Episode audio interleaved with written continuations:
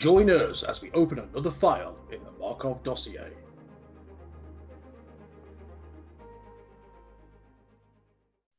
File number Berceau D'or 220-210-61. File open.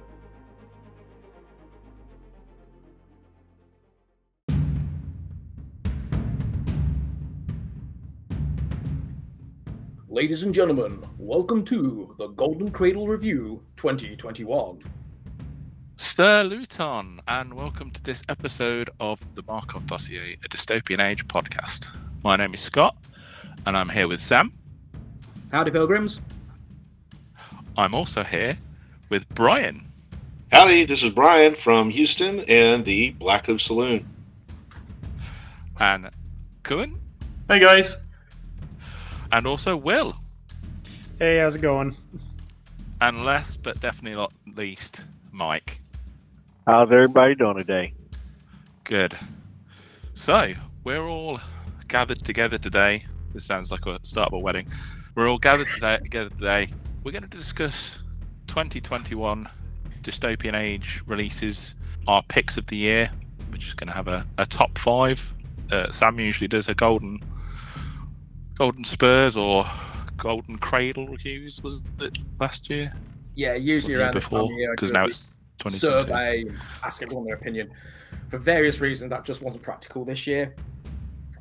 I just my hometown just didn't have that, so I'm doing it this way. There, the Golden Golden, the Golden Spurs will return. I will do them another year, uh, but this year I thought it was easier to do a review of what we thought and ask our wonderful audience what they thought as well. I'm sure they'll chime in on the webpage. Yep, and um, we thought we'd gather some prominent members of the community together with us. Um, everybody that can make it. We've got uh, a recording from somebody we'll play in later as well. Me and Sam will go last because we are the hosts, obviously. So we'll be gracious and let every first. Do we have any volunteers? Who wants to kick us off? I say we make Eric go first, as if we've got a recording and he hasn't got any choice. That's a really good idea. Howdy, howdy, buckaroos. This is Eric from the Black Hoof Saloon podcast. And well, today I am here because Sam and Scott are doing a, something a little bit different for the Golden War host this year, where they ask us to kind of go over uh, the previous year, 2021, and all the things that are awesome of that year that War Cradle and the War Cradle verse put out. So instead of just voting on all the different releases War Cradle put out, we are going to be picking some of our favorite moments and releases or just anything to do with the War Cradle verse. So we saw lots of releases throughout the year of 2021. So there are a lot of releases throughout the year. And to begin with, we had like nine different releases for Wild West Exodus. And one of the first things that stands out for that year for me, and I know for the rest of us, Tom and Brian at Black Hoof, is some of the Wild West Exodus releases. And one of the first ones that stands out for me is the Murder of Hellions posse set that we got. And now this one was on one that I personally was waiting for for a long time.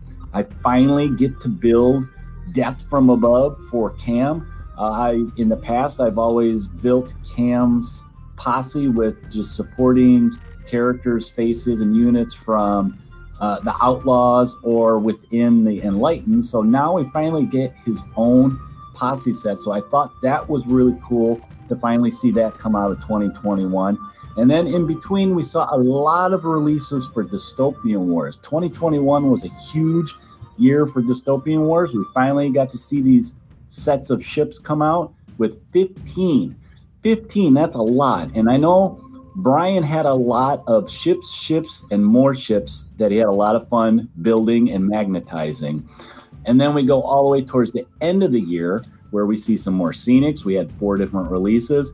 And one of the things that stands out the most for me for 2021 is the new edition of Wild West Exodus with the showdown at Retribution. We get a new starter set, which is very exciting. There's a lot of new models in there. And it just, it kind of is like, okay, what are we going to see in the coming year of 2022 for the new edition of Wild West Exodus? So that's all I got for you guys today. Those are just some of my key moments for the 2021 War Cradle releases. And this is Eric saying, take it easy. And thanks for letting me do this, you guys, Sam and Scott. Until next time I talk to you, ride with the sun at your back and always roll those big crits. Okay, so as he was saying that, I did make quick notes of what he he bought uh, bought up. So his top things were Murder of Hellion to start with. Oh, I lo- that was a great start. That was right at the start of the year, January, I think. That was a great start. That got me excited. I know we'd all been waiting for that one, and such great models. What do you guys think? I've been waiting for that box for a long time. Yeah. Obviously, everyone, everyone who's in the Dark Council Facebook page knows that I am like one of the the king preachers of the enlightened. so I've been I've been waiting that for a bit, especially because it unlocks so many thematic lists you can make. Especially, um, I've been testing it. I haven't really gotten a lot of work with it, but doing a uh, like robot Papa Cap, and then also came. So trying to do a little like peace offering before the firefight that takes out Dad. But uh, no, that box is great. I'm really excited for it, and hopefully this year we'll actually get the Hellion hand units, which I'm really waiting for too. Yeah, with with the introduction of the plastic production in War Cradle, future hands and support troops, that that is like something that I can't wait for. You know, that I'm really excited for. Maybe we will be discussing this next year. Yeah. Whatever we may get in those forms of new plastic sprues. But I, yeah, that was a really cool. The art was great. Introduced a, a new face, uh, a Hellion face, and yeah, that is a good box set. Yeah, I really like that one as well. And uh, they they took into account that the, the plastic hands are not yet released uh, when you looked at the new handbook that they released the third edition as well. So it uh, yeah they'll definitely slot in nicely, and yeah the models are just amazing. One of our new guys who started out here locally immediately back, picked that box specifically because it just yeah looks great. I was a big fan of the Hellion model that's ripping somebody in half. I mean, that that was a fantastic piece of casting and just looked brutal. It's like, yeah, that hurt. yeah. So yeah, some Yeah. beautiful, beautiful models in that box. It's on my hit list of when I've got some money, I'll get another box of Enlightened once I've finished building all my spiders. That I'm going to do this year. I think the other thing was it was quite a surprise for everybody because it was only just teased in sort of they did the advent calendar in 2020 and it was like really really quick to release. I think it was either January or February, so it came out really quickly, and I think a lot of people were sort of taken aback because they're used to used to soon being the the release date for everything. So um, yeah, I think it, it's a really really really nice set. I'm not an enlightened player, but it's definitely one of the ones that I think a lot of people look at coming into the hobby and sort of being like, that's a you know really uh, really different from a lot of the stuff that's out there already. So yeah, yeah, good pick. Mike, do you have anything to add to that? Uh, no, everything has pretty much been said. I, I want to uh, get through mine because mine is very short and, and sweet to the point. I think everybody already knows what mine is. yeah, we know you were waiting for that. okay, so he also let's see what else did Eric say. So dystopian wars. That's that was the big uh, 15 sets and so much in there, and it's lovely. Brian, you've been building them left, right, showing us how to magnetize them. Pretty much every thing coming out. Yeah. So yeah, I mean, obviously, when that first started coming out, I I ordered the first set through Gadzooks, and it was just a really good plastics, right? I mean, I grew up building models, not playing war games, so it was like a really good model kit, right? The everything fit together. There was very little difficulty putting the model together, and then the I I don't even know if I was the first one to say, "Hey, magnets," but I was like, "Huh, okay, let me see." And yeah, man, I did video. I did a one. I did an unboxing video for the first time with that, and then I dove into tinkering, and yeah, it was it was fun. I had a lot of fun troubleshooting the first, you know, set of the Enlightened ships, and then then did the same with the Commonwealth, and the Commonwealth were were the much harder tinkering, right? And it works. And it works really well. So I ended up doing the entire box magnetized. And painting it is a little more difficult because you're painting twice as many pieces of hull because they're all swappable. Uh, but yeah, I, I still haven't finished them because before I could finish those, new ones would show up. Another box so- right. I'm just thinking. And the only ones I did finish to completion were the sprue of the Empire that Free sent me. And I did. I I did the full magnetizing rig to that and I painted them and finished them. And they turned out wicked. And but I'm not gonna play the Empire.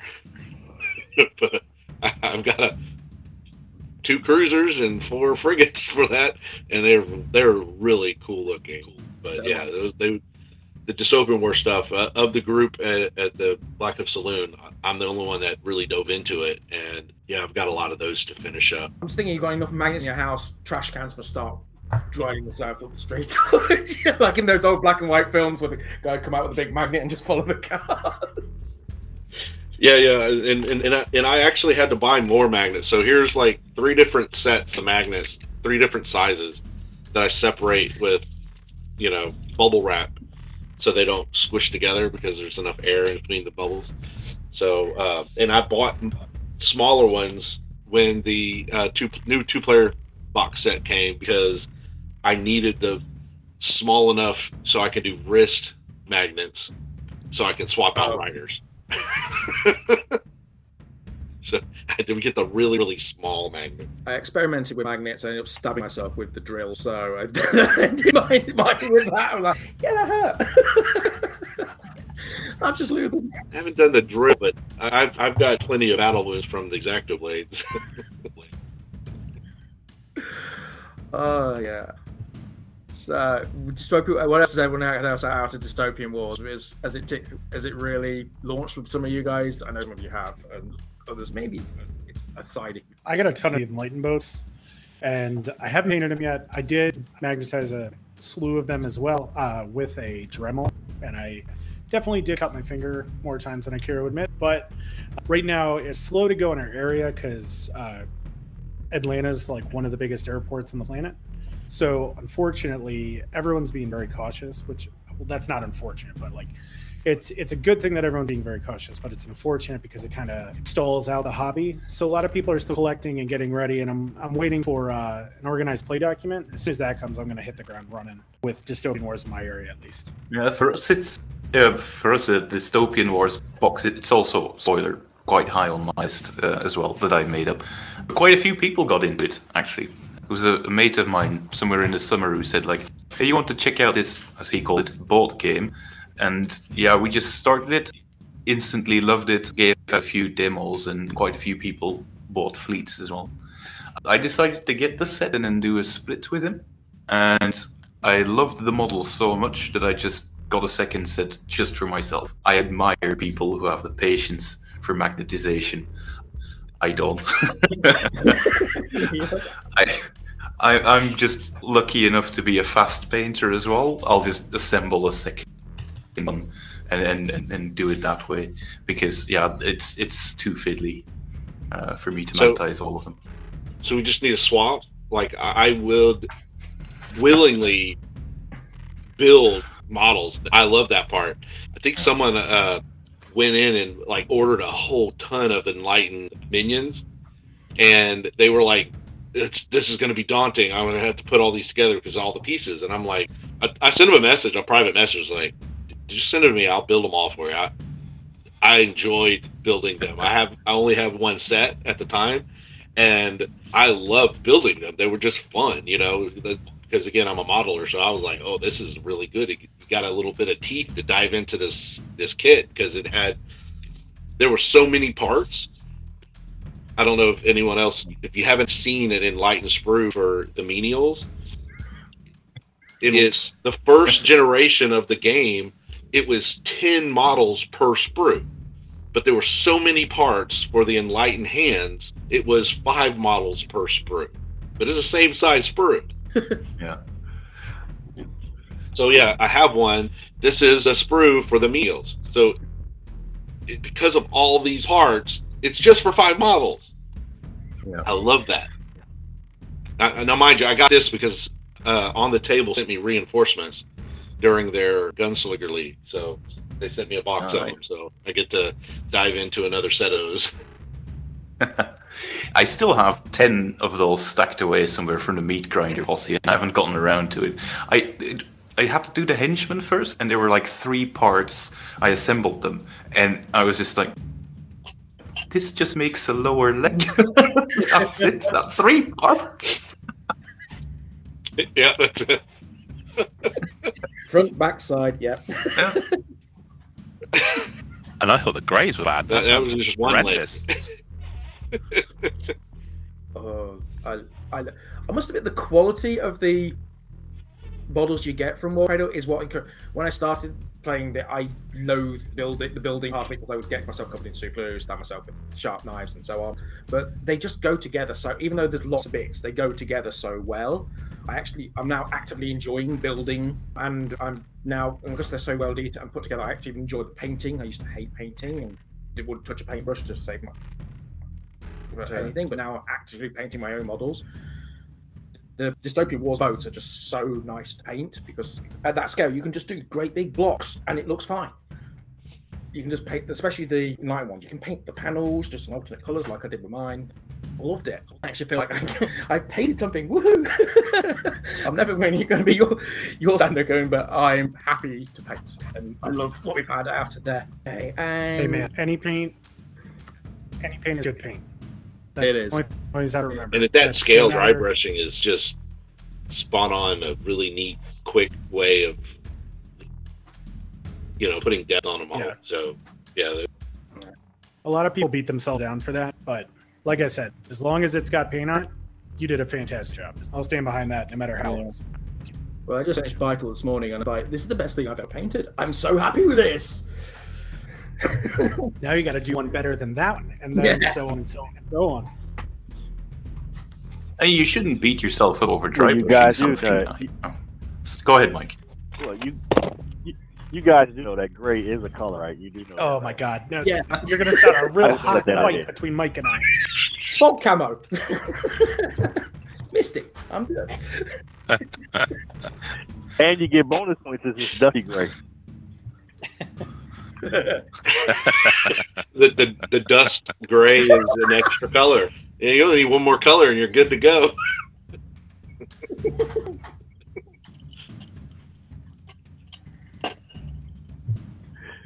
It's one of the reasons I prime Absolutely. good even when you don't need to prime it. Okay, shall we? Shall we move? Mike, do you want to do yours next? Sure, I'll get in there real quick. So, as everyone knows, I am a fanatic about Wild West Exodus. And there was only one thing that I really, really, really, really, really, really, did I say really? Really, really wanted. And that was the pride of the Nekomata. I just love those miniatures. I've loved the idea of them since I, since I first laid eyes on their uh, drawing several years ago. And now that they are released, I am absolutely happy with what Warcradle has provided us. And I will take a moment to mention the fact that even in the design process, you had two versions of one character within the same crew. You have both a regular version and a legendary version, where the icon or the familiar that's that's on one model actually becomes a mount on the legendary version of the same model. So I thought that part of the design process was genius. I really, really like it. And one thing about this posse that really stands out to me is that while traditionally most posses are designed to work very, very well together as a solid unit, the Nekomata seems to really shine when you spread them apart to different uh, as a auxiliaries to different units. So they lend their support as specialists, and I really like the idea behind that. And I think going forward, uh, using them in Lost World Exodus as well as Wild West Exodus, but I think that when Lost World Exodus comes out, I think that design point will stand out a lot. So that's my point as far as what I was looking forward to in 2021. now, in regard to dystopian wars, you know, I, I'm not really a fan of naval games. However, I did buy a lot of dystopian wars. I just absolutely love the miniatures. So I'll say that anybody that's actually looking to this game, if you haven't been amazed by the miniatures up to this point, I don't know what you're looking at because absolutely hands down, out of all the tactical naval miniature games I've ever seen, these sculpts are amazing, amazing. So we're going to have to revisit that this year and get back into it. Hopefully, as we start gaming again, I'll be looking into the dystopian wars again. But Wild West Exodus with the new start, the new rule set, you know, 3.0, I'm really, really looking forward to getting back to getting that on the table where it should be as number one of my top three skirmish games of all time. With, with that, that's it for me. Drew, thank you. Yeah, I I'm totally with you on those. I I, I do have when the Nekomata came out, and my first thought was. Mike's going to be really happy with it. That literally was my first thought when I saw the box. I thought, how happy are you going to be this month? and my, oh god, those sculpts are just incredible. They've, we all know what they're inspired by, but they've made them their own. They're not they're not them. They're, they're their own models, but we can see the inspiration. And God, they're lovely. They are so so good. And like you said, the legendary. How do you say her name? Ik, Iku, Iku, Ik, I'm not going to butcher it. No, the legendary one with the battle beast. Ichigo Kuga. Ichigo Kuga, thank you very much. but I butcher names, so that, uh, yeah, that is an incredible centerpiece model. You're just going to be happy to have that and just check. Hey, look what I got. That's awesome. Um, it's again when Wild West, when Lost World comes out, I do like the look of the Empire, so I'm probably going to pick that set up for Lost World next at some point. Yeah. Okay. So what do the rest of you guys think? All right, I keep jumping in. No, I mean, me and Mark are literally in this on the same brain on this. It that was one of my top five was the, the Nekomata coming out, and then uh, number two was the legendary one come out. I mean, they're just amazing. Now they're not my primary factions, but they were. Me and Mike have been talking about them since they teased it at one of the conventions, and I, I've been just waiting. It's, it didn't matter what factions they play with, I was going to get them. so, you know, just to have because they're just they're they're amazing. The sketches spoke to my heart, and there was no way I was going to buy them. It didn't matter what what faction, you know. And this is a really well put together box. The card when we finally got to see the cards, you know, they we were super excited and uh, lots of discussions on how to how to improve them before they went public. And you know we were just having a ball just couldn't uh, standing beside you were just so giddy. It's like they're coming they're coming. We get to talk about it. It's coming. And they were so brilliant. They're so good. And uh, what's funny is i got the box the same time as i was like getting inundated with all this other stuff from dystopian wars and I was so busy getting those things done and putting videos together and releasing that I just built these not too long ago. I probably built them in like November, and man, was that just so fun just to relax and just put them together and you know clean up the minor details that had flashing or but they are just so good. And now it's like brainstorming okay what color schemes are we going to go traditional you know source material going to go with what the they have on the box or uh, follow daz you know the studio paint. So yeah it's that was a really good set and i agree with mike. They were well received. They're awesome. I, I like that box set because it was the first time that you saw the warrior nation in a, a different interpretation than just the, the wild west and uh, it, i thought it was a great taste of what uh, all the different uh, posses could be for uh, for Lost World Exodus, and just the, the, you know they can tap into so many things when they expand this universe globally uh, in that universe. So I, I really loved them just because of that. It was the first because you have the Soul Hunters and they looked like enlightened. Um, you could they are different, but not vastly different compared to what we've already seen. But yeah, the Pride really was different, different from an aesthetic point of view, and I really love that. Yeah, I, I agree. I, I, like how they bridged like we got a little sneak peek of the Empire with the emissary Nakano, and so some of the stylized armor on her figure, you can see little glimpses of that in the Nekomata, some of the models, and it, you know just but then you know they're they're spirit warriors, you know, they just have a very different you know background. Uh, which is another awesome thing that War Cradle has been doing the last couple of years is really giving us a little insert fluff in just the sales pitch on the on the website and takes a completely different connotation to their version of the spirit warriors that we see in the warrior nation it just i mean it's just a nice little nugget of fluff uh, that makes them sets them different and then of course Stewart spends a whole year teasing us about how these guys are, you know, they look down on their uh, U.S. brethren. you know, and it's like, okay, just giving us more little nuggets. Give us a book, a novel, please. Oh yeah, we need some books. need some more books, definitely. Yeah, they they are absolutely amazing, and I, I I do believe that I think it was hinted at that we haven't even seen all of them. Hint, hint. So you know, Stewart likes to keep us in suspense, you know, which I really appreciate. And I, I'll just have to say this to Brian, you know, the way he feels about his favorite posse and his favorite character, you know, Jed, I, Pal, and 2020.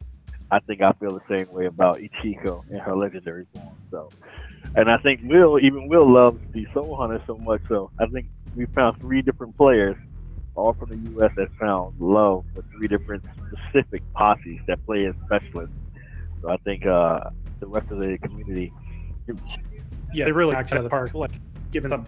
Oh yeah, yeah, yeah, yeah, definitely, definitely, definitely. So if you're out there listening to this, if you haven't found your favorite posse, I mean, it's right there. There's plenty of options available for you, and more to come. Cool. Who would like to go next?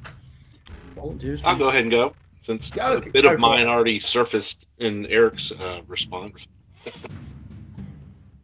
um, so yeah, my top five for War Cradle year in review um, begins where Mike's was. Uh, is with the the posse of the Nekomata. Uh, again, we had been waiting for that for a while, uh, ever since the the sketches uh, were teased, uh, and really the sketches were teased uh, at a convention, like before Lost World Exodus was even a thing. It was before uh, Dystopian Age was created by merging Dystopian War. So those were teased when there was a different direction for them. And so they were teased with some other sketches of Warrior Nation from other parts of the world. So we were getting like little snapshots, and it was like we were like excited. It was going to be amazing. Then Dystopian Wars merged, and they created Dystopian Age, and we got even more teases as that that world was being built, uh, and the fluff started showing up, and it just made that that those sketches like embed in the brain, and it was like, oh, we can't, what, we got to see them, and then so when they came out, it was like a huge release, and and I'm right there with Mike when you got the posse box. It was like, oh wow, this is so you can't top this. And then they teased what uh, like four or five different legendary models at, us, and one of them was you know Ixto and uh, Super Snarf, and you're like, what? Okay, so that yeah, the the posse box was amazing already, and then you you drop off a, a legendary like that. It, so that's number two, right? It's the number two is is her legendary model for me. Number three is the two player starter. It was in toward the end of the year, but when they start when Stewart started teasing us that, that it was coming, and originally the tease was something's coming, and he wasn't really specific about what it was going to be. He just kept saying, you know, something's coming. Uh, that's not dystopian wars. So when we found out what it was going to be, you know, mind blown. I- really even couldn't tell the other guys on the podcast at the Black Hoof Saloon. So it was like really difficult because we were doing, I was meeting with them we were talking about other stuff. And I was like, you know, couldn't say anything, and it was really difficult. But it was like this big surprise was bubbling, and I and I was, you know, I, I told her I wouldn't say, so I couldn't say, and and then when the big reveal comes out, I was like, you know, blasting on our messenger group, going, I can tell you now. it was like awesome. Uh, but that set is amazing.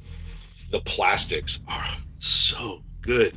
You know, the dystopian war plastics were really, really good, and I enjoyed building them. But nothing like this two-player set. I mean, this is as good as the, hands units under Outlaw.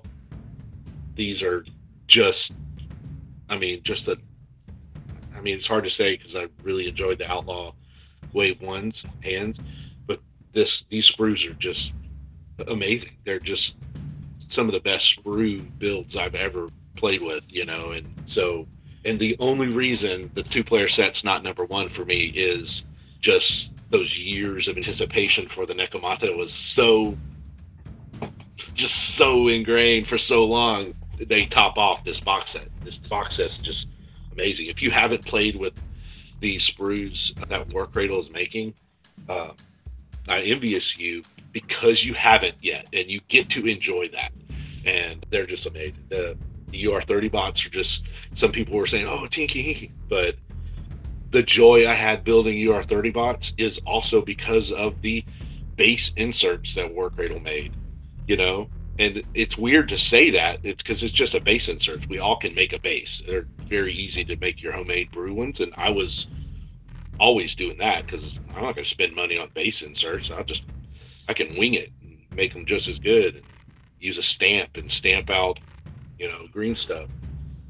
But my number four is those base inserts, and the reason there is how easy it was to build models other people were having trouble with because of the base inserts. They're the same plastic, so it made the the joints for the UR30 bots are very very difficult unless you use like a uh, a super glue or like that has like that spray that you know instant solidifies it. I, I see people use that, but I didn't need to use that. Using modeling glue, but with the base, those the feet on the the plastic insert base and on the it no problems. I had no problems getting those to work, and it was just made them so easy to use. So, War Cradle Scenics base inserts. I bought a box of each one, and they're amazing. So number four for me was the base inserts. They're I, I'm not really sure if it was this year or or 2021 or I think it was 2021. So number five for me is Dystopian War, and I can't be any more specific than that. Uh, because I was dabbling into every sprue they sent me just to look. Um, some of them I just bought because they were so cool. I had to get them. So I have built from every fleet except for the crown, and it just happened to happen right before the two-player box set came. So it's like. I was like, I know my funds are going something for something else, uh, but I want the crown because those those boats are amazing, and I, I want a chance at building some of the, seeing what the magnetizing would look for them. Otherwise, I've magnetized every fleet except for the crown so far, and it's been fun. I enjoyed doing that. And so that number five, dystopian wars fleets, and I do, I know where I'm supposed to go five, but number six is the other scenic terrain that was coming out of War Cradle this past year is utterly amazing. Like, I don't know who is doing it. I don't know the names of the people, but we should know the names of these people because they are making some amazing terrain kits. I just I don't have the new Promethean complex, but I watched the pictures come out from Will and I'm stunned that box set with the Promethean complex is freakishly amazing. I, I don't know how they put that in one box set and then they're not running around screaming it from the rooftops because that set is crazy awesome. So, number six, the terrain. It's not just them. They did what Retribution has a whole set. Those look amazing. They're teasing train tracks again. Train, train. We may see a train soon. Sam is praying. so yeah, so lots and earlier, lots of awesome in 2021. The worst teaser campaign ever. and it just makes what's next even so much awesome. So yeah, War Cradle, hats off to you. You did an amazing year amidst all this COVID stuff. You put out some amazing products and and giving us something to look forward to, you know. So yeah, good year. Very good. Yeah. Thoughts, guys? What do you think? What he he nailed it on the Scenics. Scenics was actually the Promethean Complex was my number three. So that's my third War Cradle Scenic set. I have Innsmouth or Dunsmith. I can't remember what it's called. I have uh, Rio Sonora, and then I have this one. And this one, I'm telling you boys, like on a on a four by four, the amount of vertical terrain you have now is insane. And then on top of that, even on a four by four, the whole board is like chock full of like new things, and it's it's really refreshing. to Have like, hey, we're in a we're in a cowboy area. Like, here you go. Like, here's a here's a dust ball flowing by. You know, like, but now you're like, whoa, we're in the the middle of this like industrial complex, and then the it's just awesome. I mean, I can't express it enough, and it works so well for other games. And the other big thing too is, I know for other war hosts this may be a thing, but they are solid. Like I can put them in a tote, and other terrain, you're like, ah, I'm not leaving my house with this because I don't want it to to break or snap or whatever. But these, man, I just throw in a tote, throw it in the back of my car. It survives this Atlanta traffic all the way to the game store. So they are sturdy, to say the very least on that. I love them. Yeah, no, I agree. I've got most of the Red Oak stuff. I think the only thing I don't have is the the Watchtower set and the crematorium. Otherwise, I have all the Red Oak stuff, and they're just really good. I mean, and the Rio set is on my list to get. Uh, I missed the opportunity to get them all at one in one box, and you know, here. But yeah, they're just amazing. And I've not I'm, bought I'm- any of I'm them. the home builder. I built all my terrain up until they introduced the Red Oak set, and I bought my first one. I was like, that was a mistake. Should never have bought that first one. Brian, don't you still have your big saloon? Don't you have the big saloon? yes, and now that uh, version three of the rule set brought back interior play, I will finish it. I have it like an 18 by push. 20 saloon that has two two layers, right? So the upper floor comes off and it has you know some rooms to rent. So it's basically like a saloon slash inn, but it has the big banister overlooking the bar area, and so yeah, I, I built this huge. I was building all my terrain, so I built this centerpiece was like the saloon where you could play a, a saloon shootout in in the saloon. So yeah, I'm gonna finish it now since we can play interiors again. Yeah, I saw that picture that Will posted as well with OP on it, on, uh, on the bottom, I think it was. Yeah, Yeah, he's not even I as saw that thing. Jagger. Yeah, I saw it, and I was thinking, like, I think you're gonna need a portal to get to the top of this if you ever want to reach that in a game. It was insanely huge. Yeah, we haven't had a chance to play with it yet. I had a date and it fell through, and like life finds a way. But I'm very intrigued to see how well uh, the new edition of Wild West works with vertical, because this set really has it. I mean, Rio Sonora, you can like go up a little bit, like up one or two flights, but I mean, we're talking about like the high ground. We're like, you know, don't drop your model off of it that, high, you know. I I was checking out, seeing that. I was actually checking out the rules, but it seems like the advantage of always having focused attacks when you're shooting from the high ground. I didn't find it in the third edition. No, it's still there. I I'll it? Send, yeah, I'll send it to you after because, Yeah, okay. or at least I think I hope it is because otherwise I've been playing it wrong. But uh, yeah, it's still in there. okay, cool. Yeah, so like Okay. okay. for for real though, you get a unit of hands on top of a building, and it's like whoa, because then you're not spending extra to focus and whatnot. Especially widowers, because widowers are just like, and they just like climb to the top and then just raining down on whatever's across from you. Tesla met his end doing that at least once, so makes me feel good. I gotta get me some building. I gotta get me some buildings. that Promethean contest, the first thing I saw when I saw that was thought that needs LEDs, isn't it? Put them inside the towers, make it glow. So I have a good friend of mine. I I have resin printers. I don't have a FDM or whatever printer, but he's actually printing out a giant, massive cloud, and I made mm-hmm. sure that it's hollow, and we're gonna stick in one of those like flicker lights, and I'm Oh, just yeah. gonna blast it with like various different ink colors and stuff. Like I'm gonna make a Technicolor Dreamboat coming out of this thing. So I'm I'm pretty excited because.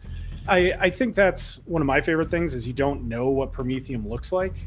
So to me, it just looks like liquid, like bismuth, like you know, metallic colors swirling around and stuff. So I'm just super It's, stoked. it's red Oh, shh, shh, don't and crush like my dreams. blood.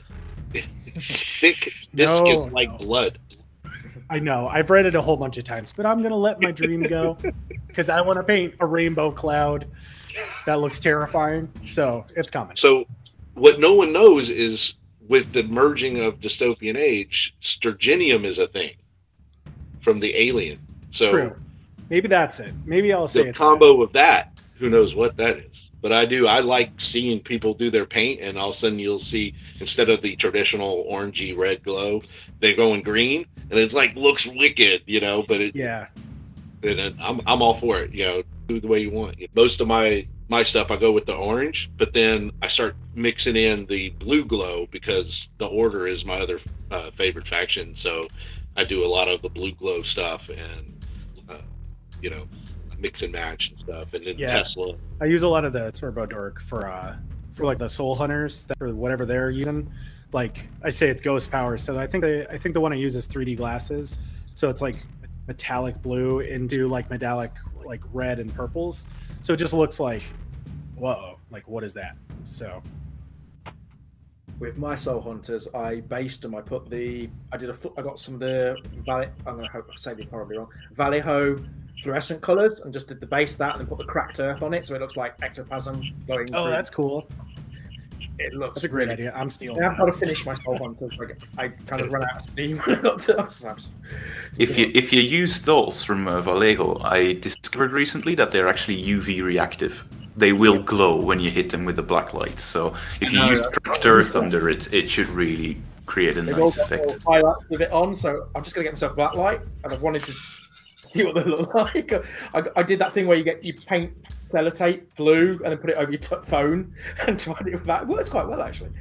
Uh, and I'm like, oh, this is so cool. But I've got to finish my Soul Hunters. I've only got three of them painted, and I've got the other two to do, and I haven't got round to doing them. You got there, yeah. It's Yeah, Warwick. and Kate. Kate's done- ready to go on my my paint station. I got to get her done. She's an auto include for Enlightened in my book now. Yeah. But yeah, why don't I? Uh, you know, since since Brian already mentioned one of mine, uh, um, a lot of mine have already been said, but I'll go next. From I'll start at the fifth and go down to the first. So the fifth biggest thing to me that came out this year are crossovers. I think that's huge. I know that we've seen a lot of crossover from Wild West Exodus into Lost World Exodus, um, but now we're seeing Mythos start to spill into Wild West Exodus. And uh, Stuart teased a few icons the other day. And we all have our thoughts on what they are. I'm not going to get into it, but uh, you should definitely search out that image because it's pretty rad because it kind of leads you to think that maybe Wild West is going to leak into Mythos, but we don't know. So I'm really excited to see where that comes. And then, in all honesty, I am stoked that all of the worlds are falling under one umbrella because Mythos, when it first launched, I always viewed it as like kind of in its own bubble. But now that bubble has entered into the dystopian age, which honestly makes me enjoy it a lot more. Some people not so much, but for me, that's like an absolute super big win. Uh, the uh, the other ones we've already talked about. Uh, fourth would be the new starter, especially for an enlightened player. Uh, new toys is always fun, and I will say, as much as I hate Tesla in this game, that model is fantastic, and I am excited to paint it, which makes me feel dirty saying that from all the trouble I've had with Tesla. But yeah, that I mean that model is great, and especially the value in that box is out of control. So yeah, uh, third Promethean War Cradle Scenics was definitely my favorite stuff this year, and then we get down to two and one. So uh, if there's one thing that I have to say War Cradle wise that I really enjoyed this year, it's the community itself. Let's be real frank here, uh, gents. Uh, this year has been really rough on a lot of people, whether it be mentally, physically, or you know, all of the above. So being able to distract yourself just for a little bit into, as I lovingly say to my wife, uh, the little painted dolls that I use all of the time uh, is really great. And uh, I mean, I met some of my best friends. I know um, he's not on this call, but like Nate Wigton on the Dark Council, it uh, cracks me up because we've awkwardly been called the English Battle Hammer uh, because the two of us just banter at each other absolutely constantly. And uh, he's really good at shutting me down, especially when I'm getting too hot over stupid stuff. So that's really, I'm really grateful for that, to be fair.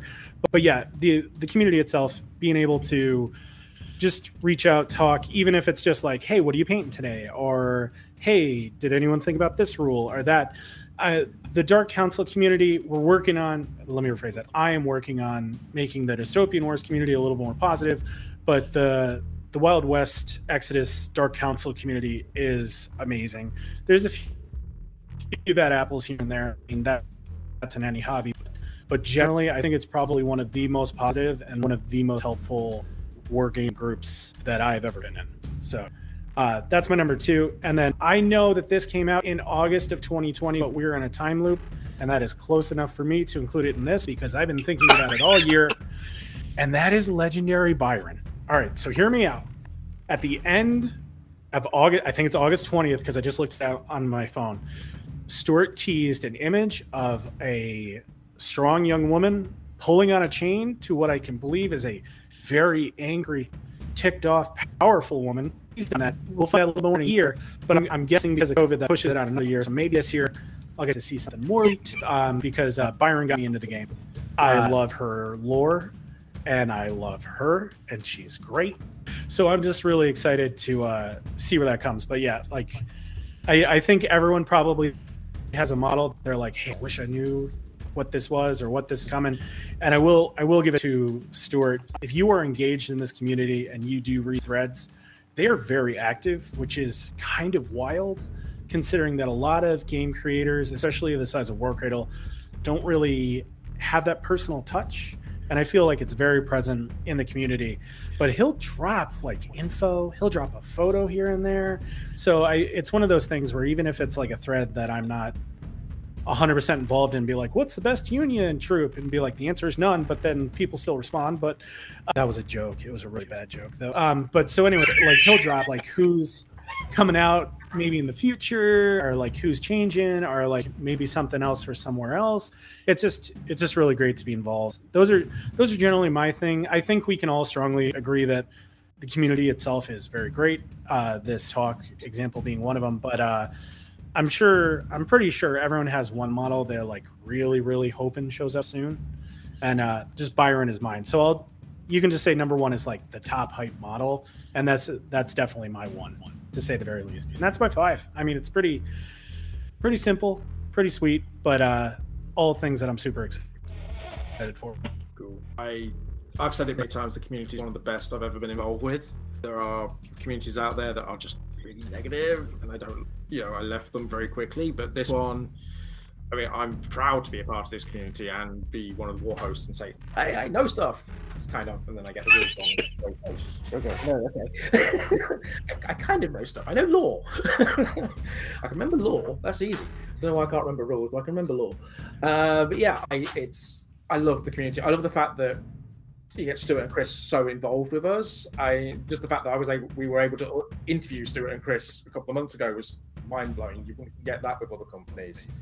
They were just happy to sit down and chat stuff, and they're always happy to do that. And they're always on the community. It's it's just wonderful. Right, I'll shut up. Somebody else talk. I, I, physically have to restrain myself from talking. It's uh, my ADD, ADHD is so bad sometimes. I talk. Shut up. It's okay, Sam. I do the same thing. I literally, if someone like my kids, they they like they kind of grin and bear it the fact that I do podcasts and unboxings and they giggle about it. But they have to be careful not mentioning this in front of like other people because then I'll I'll go into the whole spiel and they'll be like, "Oh my god!" it's like, just don't mention it, or I'll talk about it, and you know. Yeah. but no, I agree, and thanks, Will, for mentioning the community because yeah, this community is amazing. Having been a member of the Dark Council before it became the official Dark Council for the War Cradle version of Wild West Exodus, you know, it's there's always been this driving force in the community to be helpful for others, and it predates War Cradle, and I think that's one of the things that Stuart loved about picking up this IP was the fact that it had such a welcoming community and it wasn't an official capacity at that point. Yeah, Romeo was involved a little in uh, you know allowing the Dark Council to to one to exist in the Facebook realm. He he you know made it an official thing at one point, but again that was after it was already a well welcoming community of people who are just expressed interest in that game. And it's grown into something that's really kind of remarkable. Thanks will for mentioning it because it is something that we may not even think about right? We're, we're all focusing on ooh the toys that we love. Yes. But we do all feel that that uh, warm kinship with each other. And it's kind of amazing. You start doing podcasts and it's like oh people are listening. And it's it's kind of kind of a neat thing to know that that there are people out there. If I happen to stumble into Norway and I give, uh, you know, Koen a call, he, he'd probably answer. you know, and it's just because we communicate online about things that we both enjoy. You know, it's like, hey, hey, Koen, I brought I brought the lawman. You want to play? And he would likely go, yeah. Just make sure you're wearing a big, heavy winter coat because it's five feet of snow out here. Uh, but it's kind of neat, you know, and I can't wait for the conventions to start popping around because that was one of the coolest part is being at a convention in the States and, you know, Daz, the studio painter, was the guy that War Cradle sent over to hang out with us. And it was just, it was just epic, you know, and then they came down to PAX South and I drove from Houston over to San Antonio, met Todd, uh, Rambar, or I can't remember how to pronounce his last name, and and we hung out with the the crew that they sent from the UK, and you know we we took them to a you know a barbecue place, and large amounts of barbecue was eaten, and it was just awesome, you know. And it's that community that that builds those kind of relationships. So yeah, definitely. Thanks, Will, and thanks you guys for doing this so I can join in because this has been a fun time. Anyone else want to chip in with that one before we move on to the next person? I, I just to reiterate, I really like how uh, Stuart is active on uh, the, the Facebook page as well. And to mention that crossover thing, that was uh, the very first uh, thing mentioned. I just painted up uh, Furio Montoya from uh, the Infernal Investigations posse. And it was actually Stuart himself who chimed in with one of his charming little. Yeah, she's great in all three games. And, well, what? but that, that's the fun bit. That's when you start digging around. And one of those uh, images that was teased uh, of, of, crossovers to Mythos actually looks an awful lot like a lawman badge, but with all these demonic runes in them. And uh, I love love that. Absolutely love it. Yeah, I, I also caught that reference and was like,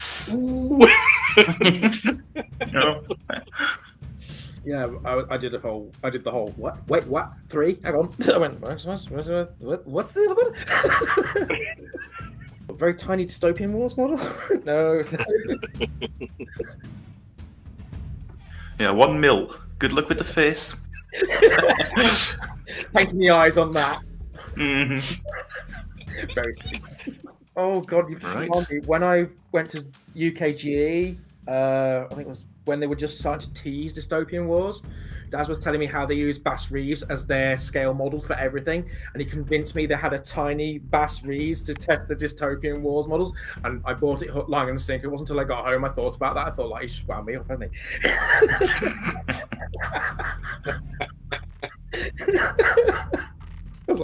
You idiot. Okay, so yeah, here's Bass Reeves to scale.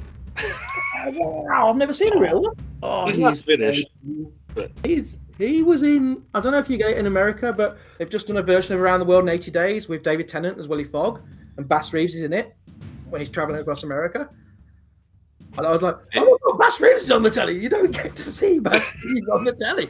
He's it was so cool seeing this character who I didn't know about at all until I started playing this game. Never heard of him because he's just not mentioned in his in the histories he should be.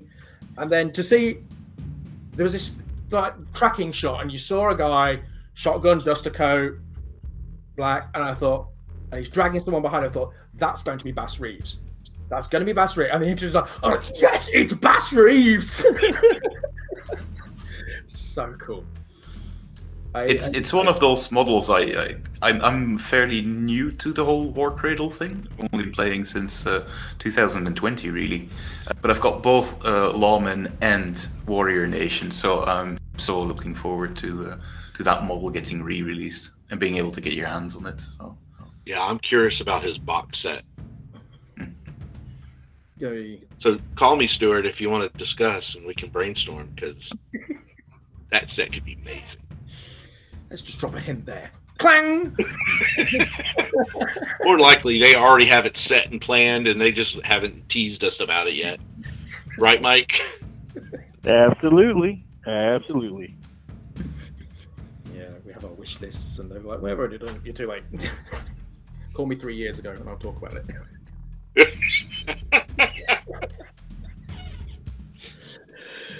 okay. Speaking of new boxes, there are some things that I'm looking forward to, and hopefully this year or the, the next two years coming. There is a new order posse that was teased, as well as some new units for the Watchers. So those two are some of the uh, things that I look forward to coming forward. There's like two order posses that have been teased, and both of them I am highly anticipating. Seeing which one uh, comes yeah, I first. know which one. I Oh, so excited, so excited for both those. Like the choir one, just my brain's gone to all sorts of places of what what's going to be in that set. I'm just like, is it going to be the, some of the stuff we've never seen before? Is that why they've not teased it yet? Is it going to be something like really big, like a size three or four base? I, I'm just oh, give me more order. no. yeah, you got enough.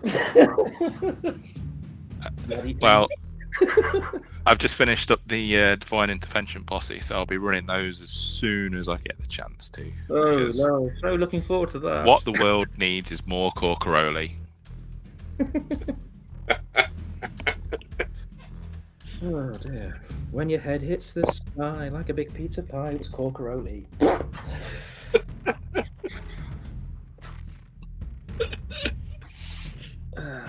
right then. Uh, Goon. That just leaves me, then I suppose. Yeah, I've actually got a few things that weren't mentioned yet uh, so far. Uh, at number five, I had the uh, the Ice Maiden uh, Battlefleet uh, box set because I think that is an, an absolutely brilliant thing. The fact that you can just uh, get an entire what is it, a fifteen hundred standard fleet in one box, and even have some points to spare. It's just such a great way to get into the game. And it was repeated again with the victory set. That was also sold quite well locally because yeah it's just oh i want to start this game.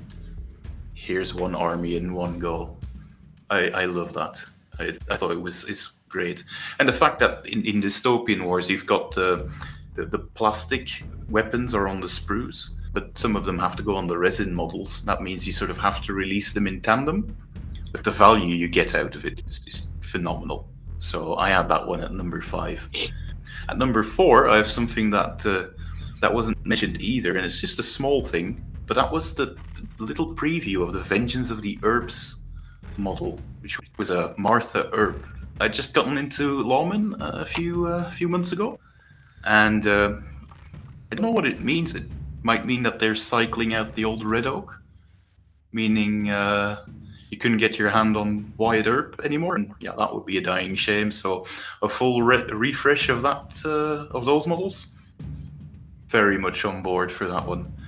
And uh, I thought it was also interesting that it wasn't just previewed as Tombstone, which is what you would expect, but it was specifically called Vengeance of the Earps, which makes me think like, what kind of a major release can this be?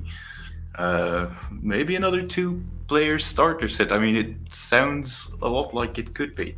So that, uh, yeah, that spent my imagination, or that what made my imagination go wild. and then, yeah, the, the the two big boxes this year uh, Showdown at Retribution at three. Uh, absolutely loved it. Uh, and there was a, a, personal thing for that for me because when I got it, it there was a mix up with the sprues. I got seven iron horses, and it was actually the first time. Uh, pity, pity me, right? but I have to get into. Oh, oh, let me let me stop you right there. They meant to send that to me. I'm sorry. Let me send you my address. You can send them iron horses this way. oh, terrible for you. Good problem to have. Rotten luck, isn't it? But yeah, I have to get into contact with uh, the customer service, and they, they really just solved it amazingly. Like a few weeks later, I had the full box, and it was just yeah, great stuff. So, and then uh, the the yeah number two, I had the hunt for the Prometheus, and at number one, it's something that also wasn't mentioned yet, but that's the insane amount of effort the development team must have put into this uh, third edition release. Uh, the amount of models that Wild West Exodus has, it's just insanely large amount of models, and the, the very quick succession of the rules, while at the same time taking into account feedback that you are sending them that was a truly Herculean task that they uh, that they undertook, and uh, yeah, I very much appreciated it. We were lucky enough that it was it released somewhat in COVID lull here, and uh, we were able to get a lot of games in, and even you just sent feedback straight away, and it was you know, taken into account and adjusted. Loved it. Chef's kiss. Great work. Yeah, those were my five. What are we doing, guys? I think the, the you know it it cracks me up because the hunt for the Prometheus came out like at the at the start of 2021 and there's just been like so much good stuff that has rolled out recently you always forget that it came out like that long ago it's that box is great too like especially splitting it with a buddy or at least for me like painting the new templates that came out in, in it where it was like super great and a lot of fun and then I got when we finally got the retribution box, I could make that legendary 15 inch ruler or whatever it is, 18 inch. I don't know. I don't know how long it is, but yeah, it's it was still such a good box, and I always forget that it came out at the top of this year. And it's it's not that it wasn't great. It's just that I always forget that that also came out this year. So a lot of stuff, despite it being slow for a lot of game companies and like game makers, like there was a lot that came out. I like the you mentioned the box sets like Ice Maiden and Victory, they are insanely good value for money, and they're they're not cri- bank crippling. They are. There's no way I could buy the equivalent equivalent of a battle ready force from another company like that. It would cost me, you know, close to two hundred pound for some of the boxes they put out. I can't afford that. I can realistically afford to buy a full fleet in a box and be on the table with it, and that's just brilliant and there's so many options in there so many different options you've got all the different cruiser classes you can build um, the modularity of it i know we've talked about the size and everything uh, and i'm going to talk about the victory one when i get to do my bit because the victory class box i love the boats i just love those ships yeah it's just the fact that it's one of the nice things about warcradle in particular is that everything is affordable you don't have to be mega rich to play this game you can just no. That's that's true. A little bit more, a bit aside. Office box here, a fleet box, a, a, squadron box there, and you can build up quite quickly, and you're not crippling your bank account, which for me is quite important. No, exactly. I I got the the Ice Maiden Battle Fleet box, and that Ice Maiden model itself is so big. If I just sort of put it, you know, the right way up and lengthwise, it's about the same length as one of my Forge World uh, Titans that I have. Not the, the Titans, but one of the Knights. And then when I consider how much I ended up paying for that model, compared to what is in that fleet box with a model of like the same size and then you still get six cruisers in it you still get uh, the equivalent of 12 of those small ships which they're not small they're like an infantry sized model of any other game It's the law. and the, and the value and the cost is what makes it difficult, right? You know, it, you know, then you have game stores like Gadzooks where they put a little discount on it too, and you're like, okay, uh, ten percent off an already amazing cost, and okay, here's comes the Constitution fleet. Yeah, now I'm like, when's their f- f- airborne fleet gonna come out? That's Hopefully they do. buying thing. I go, well, I saved this much because there's some money come off. that did happen to me. I was ordering, I think I was ordering the two player box set, and Gadzooks was like, "Hey, if you order it now, you get this neat little ad thing," and and I was like, I was I think I was like the first person to you know send them a message saying, "Yeah, yeah, I need that," and they were given permission to send it to War uh, Warhost a little you know advanced, and so I was like, "Yeah, yeah, I need that." Oh wait, the discount you gave I, I should I can buy something else. So it's like I literally want the new uh the new Morgan box that came with a little flying the repair Yeah. droid. So I saved so much buying from Gadzooks, I got to buy another another box. so it was like that was like, yeah, no brainer. But yeah, the, the value is so good and the quality is so good and the customer service and is just amazing and uh, you know funniest you know mike had mentioned my favorite model and uh, posse box was infernal investigations mainly because under the previous you know company i was the i was able to attain the highest tier reward as what they called the deputies program.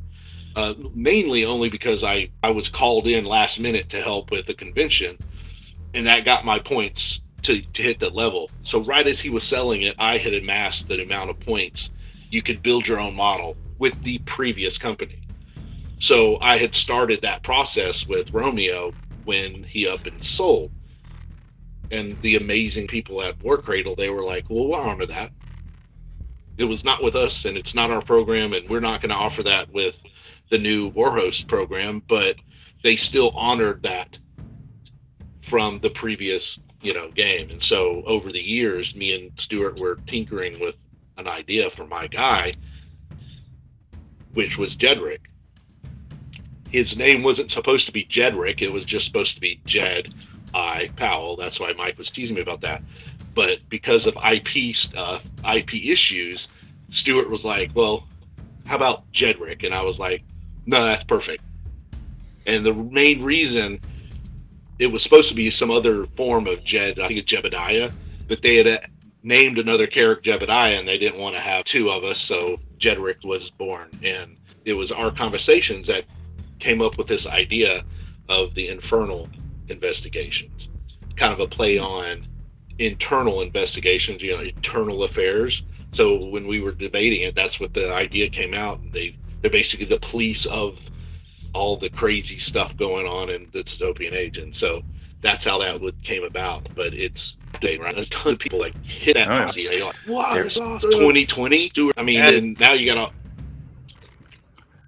a, a you know a bunch of guys that we grew up all at the same time with you know that image in our head of you know but and then the rocketeer imagery with helena so it's just Th- that one's on my painting desk right now. It's very close to finish. Should be done next week. The entire so posse. i do too uh, Amazing it's models. it's actually Tom's. He sent me his infernal investigation, so I'm painting his for him.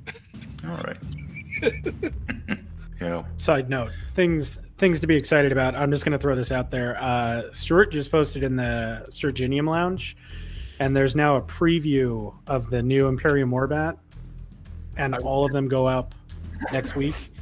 There's a giant robot with a sword, and then a giant robot shooting a laser beam in there. So check that out as soon as this is over, because holy, holy crow! See, I'm But- being good about not swearing, Sam. Holy crow! It's super good. Well, for the people who see me on camera, I'm now checking checking my second screen to see what this is all about. Okay, right. Uh, Scott, do you want to do yours, mate, or have you, have you got audio at the minute? I've got audio yeah, but you can go first. I'll, I'll go last. You want to you want to go last, do you? Okay. Yeah, it's it's the position I'm used to. Oh, okay. Where's my list? Because otherwise I'll forget what I was going to talk about. Okay, so my fault. I mean, we've talked about most of them. Um, the dystopian war sets and just the sheer number of ships and options that we get in that have just blown me away. I think Scott, you want to talk about the victory pack, don't you? Do you want to talk about the victory pack, or is it not? Was you talking about the other one? I can't remember which one pack one you want to talk. I have it on my list, but you can Oh, you can wax lyrical well, about it. It's fine. you- No, I'll let you talk about the victory pack then. So, but yeah, the whole the whole thing on the dystopian wars is just awesome, and all the options there.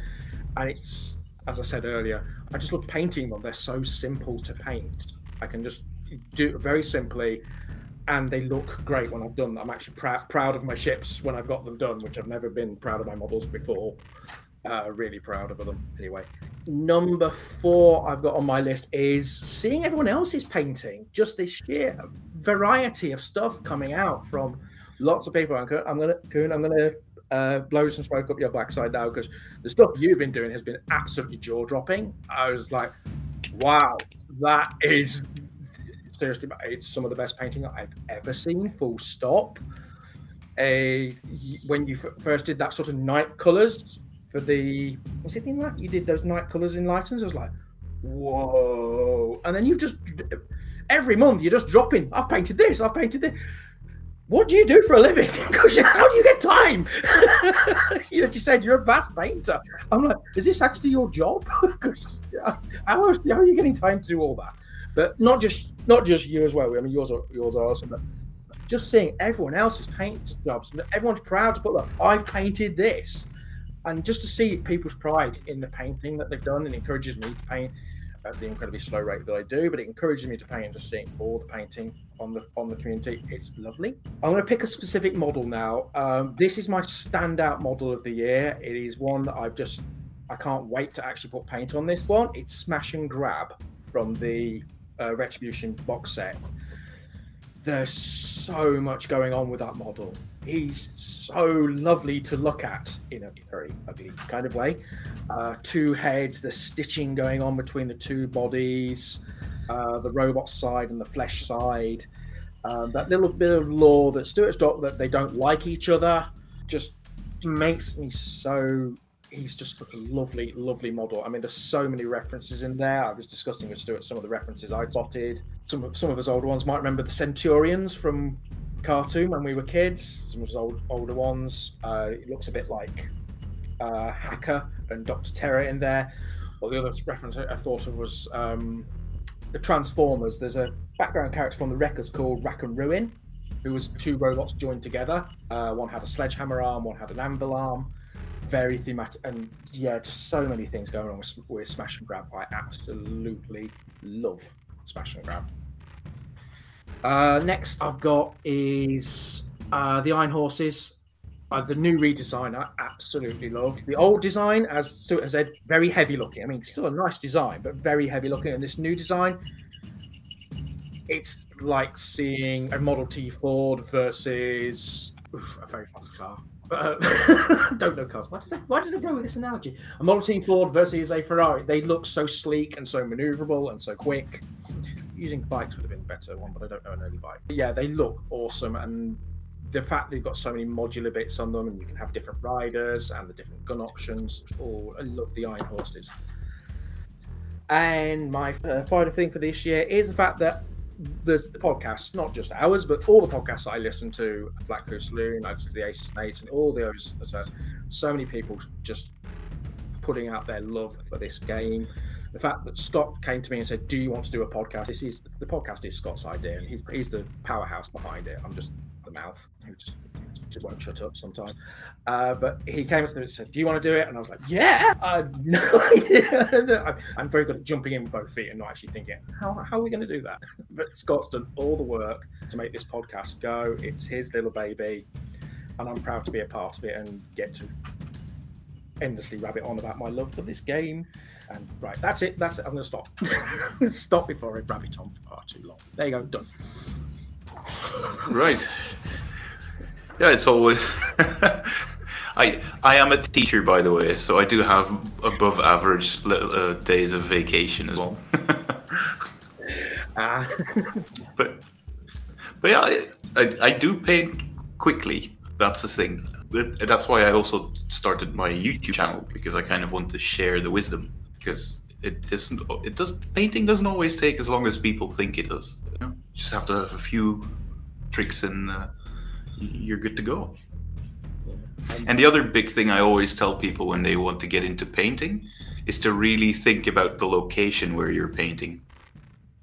If you just have like a, a setup that you could just pull out and start painting, that's always a great idea.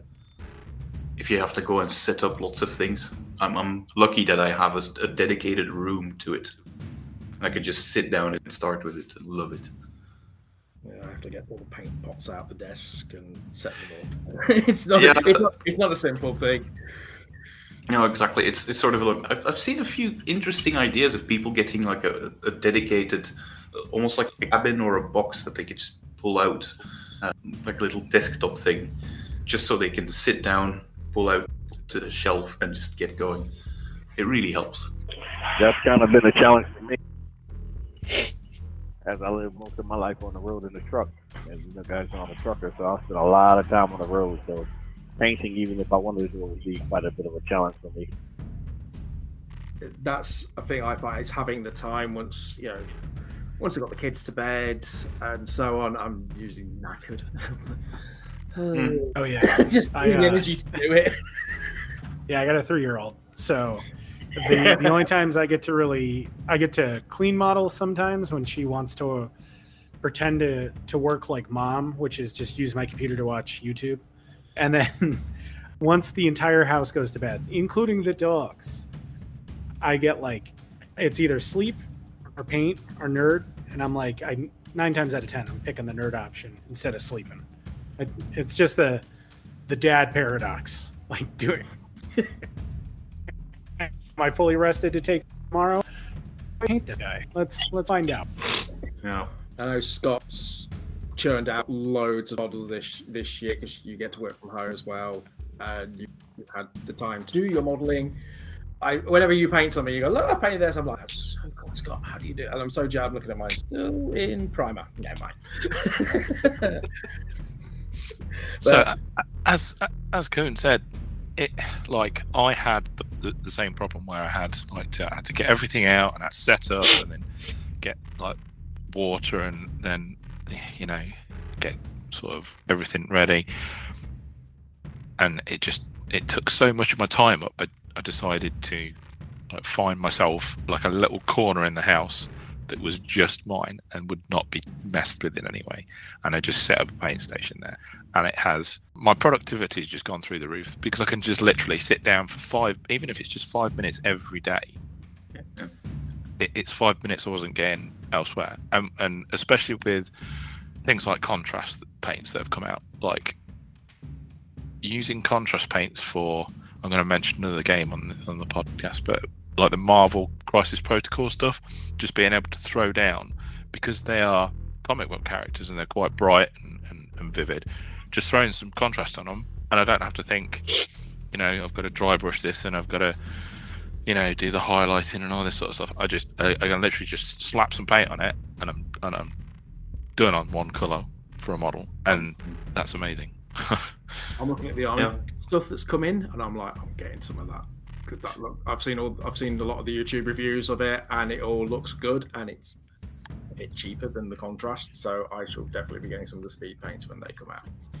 And it looked nice and consistent as well. Those new uh, speed paints. Uh, I've uh, I've by just almost entirely made my uh, my paint schemes around those types of paints, getting a good, nice gradient, and then just using that one as the final color filter. It just they they work magic uh, from time to time. Yeah, painting is all about just being consistent. I mean, I hate to make comparison, but it's kind of like working out. You don't have to do all of it in one go because then you end up shattered. It's just doing small bits in a you know steady way will get your force painted up really really quickly and get you good progress as well.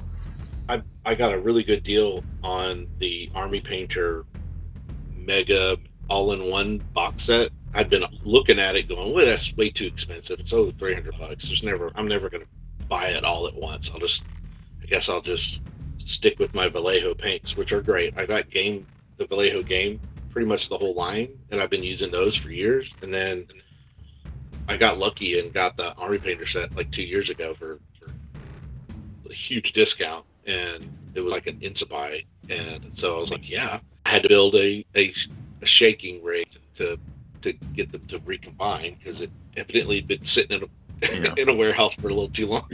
but, but they're great. But their new paints, I think, are even better. It's like they've stepped up their game, and I, I'm probably going to get their air air set since I have an uh, airbrush now. But yeah, the speed paints are kind of making me look at Army Painter's version of that. I want to give them a give them. So a, yeah, yeah, I'm buying that whole speed speed paint set. I use contrast for my base layers and then build up with different values from there. That's how I do it.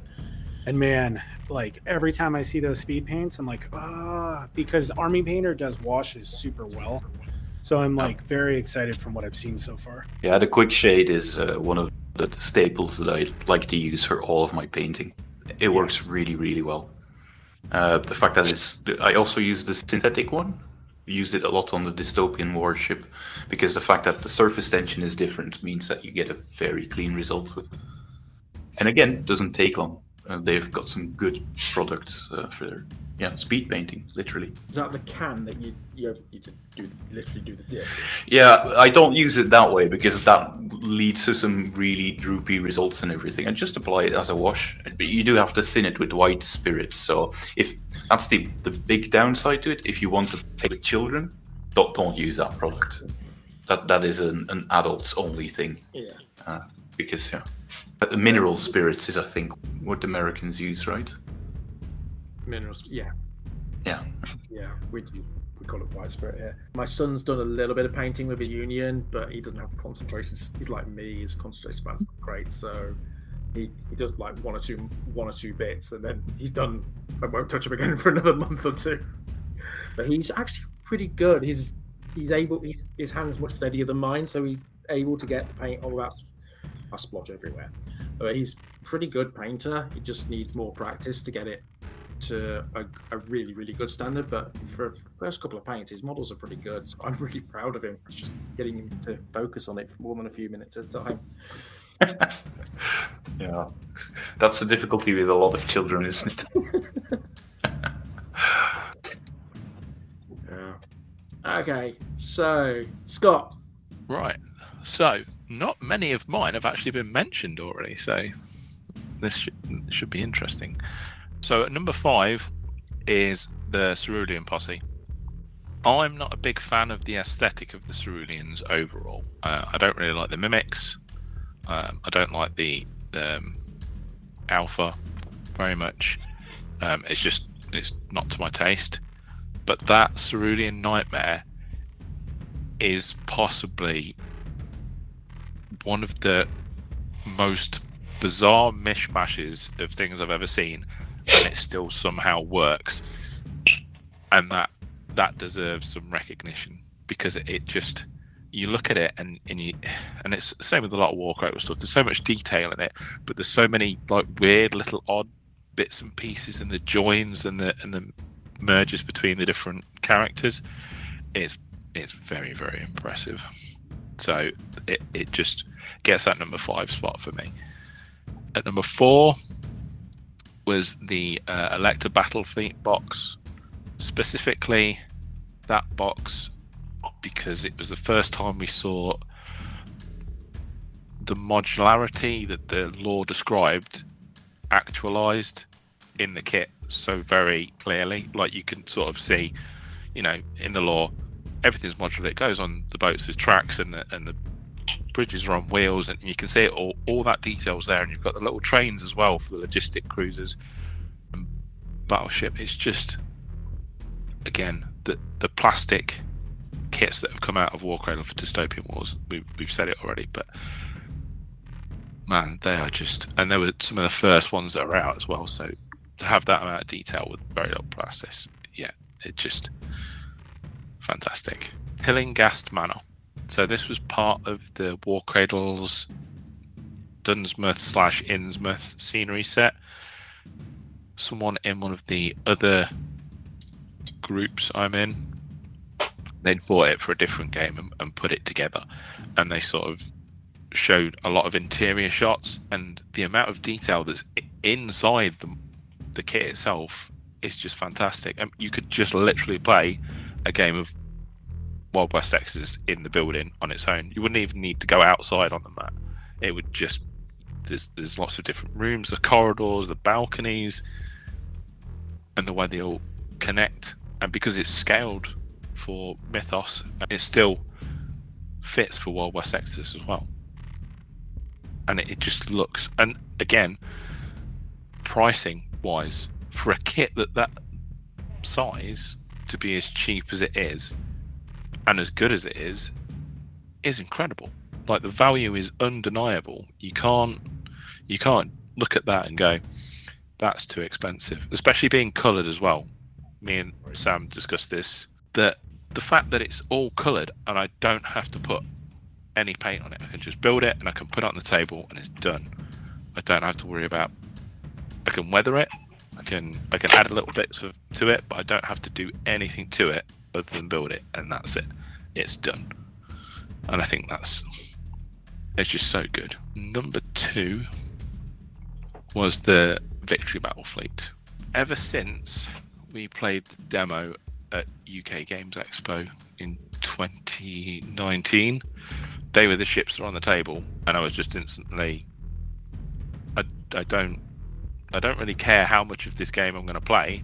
I want every single ship in that faction because they are they ooze the sort of what's the word or the, the ornamental sort of unnecessary ornamental stuff that's on the boats. It just makes the faction feel again in touch with the lore, and and it just looks so good. I'm not personally going to be painting them red like a lot of people have.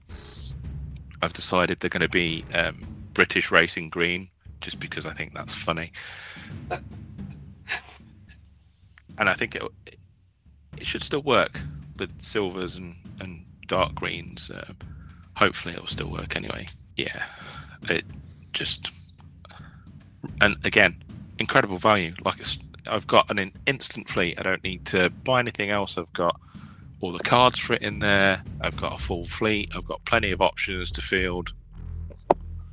It's fantastic. Uh, and lastly, is good old drum. Ever since, uh, and this sort of ties in with the Pride of Nekomata, ever since they showed the artwork off for that, I was sold on it immediately. I had no idea what it was, whether it's a guy in a suit or whether it's an automata or what, but it looked it's that uh, it, I like this in a lot of characters is the stoic sort of presence of do not mess with me.